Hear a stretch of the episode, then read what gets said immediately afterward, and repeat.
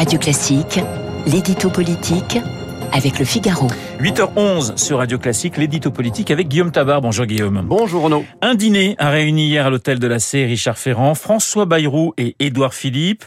Est-ce le signe que le lancement de la maison commune des macronistes est proche? Bah, Dans un sens, oui, parce que cette maison commune, à savoir le regroupement de tous ceux qui soutiennent Emmanuel Macron, doit avoir lieu avant la fin du mois de novembre.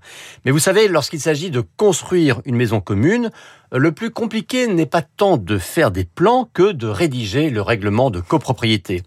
Et ça, ça n'est pas simple. Quand vous avez un François Bayrou prêt à jouer les co-architectes de cette maison avec Richard Ferrand, mais qui aurait aimé laisser Édouard Philippe sur le pas de la porte, lequel Édouard Philippe, lui, euh, s'agace que les choses aient été préparées sans lui, mais qui en même temps est jaloux de son autonomie. Bref, vous l'avez compris, dans la majorité, tout le monde est d'accord pour un label commun pour avoir les meilleures chances de décrocher des élus à l'Assemblée nationale en cas de réélection d'Emmanuel Macron.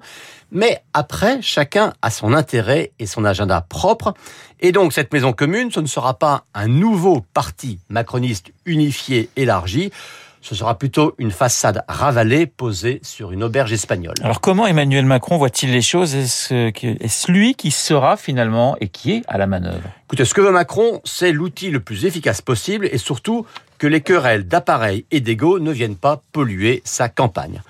Après, il a une forme de détachement, sinon de mépris sur les calculs des uns et des autres. Par exemple, quand on l'interroge sur l'initiative d'Édouard Philippe ou à l'inverse sur ceux qui veulent organiser une jambe gauche de la majorité, euh, il répond « Je vois bien que certains essayent de monter leur crèmerie pour se convaincre qu'ils peuvent agir sur la suite.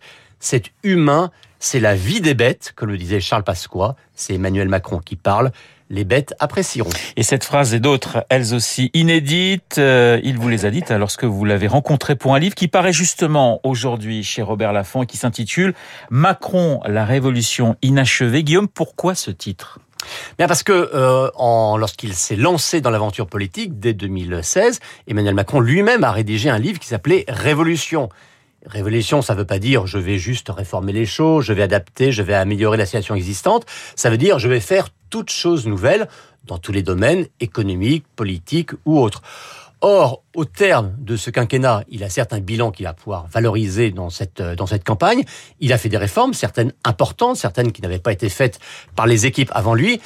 Pour autant, le pays a-t-il été radicalement transformé? Ben, On peut se poser la question. Alors Macron transformiste ou illusionniste, hein, vous posez également la question. Ce qui est sûr, c'est que Emmanuel Macron est un homme pressé. Deux ans, huit mois et treize jours. Vous n'avez pas mis les secondes, mais vous auriez pu.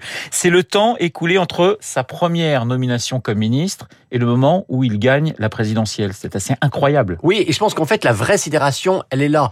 Elle n'est pas tant qu'il ait réussi à faire exploser la vieille alternance gauche-droite. C'était en soi une, une prouesse politique mais euh, c'est inédit dans l'histoire de la vie politique française que quelqu'un passe de l'anonymat complet à la présidence de la République en aussi peu de temps. Euh, même un Georges Pompidou, qui, euh, qui n'était pas un politique au départ, il avait quand même fait six ans à Matignon euh, avant d'accéder à l'Élysée. Dernière petite question, Guillaume. La première rencontre avec Emmanuel Macron, elle date de, de 2012. Est-ce que vous avez, vous qui observez de très près depuis des années le, le personnel politique français, vous avez senti qu'il avait quelque chose en plus? Écoutez, moi, moi j'ai un test dans, lors des rendez-vous avec les politiques, c'est le, le, nombre de pages noircies dans un cahier lorsqu'on ressort de l'entretien ou du, ou du du déjeuner.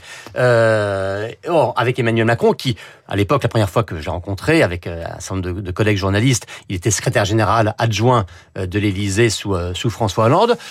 Et je me que ce rendez-vous qui avait été prévu pour une demi-heure, qui a duré facilement une heure, une heure et demie, car c'est aussi une des caractéristiques d'Emmanuel Macron de, de jouer largement avec les horaires.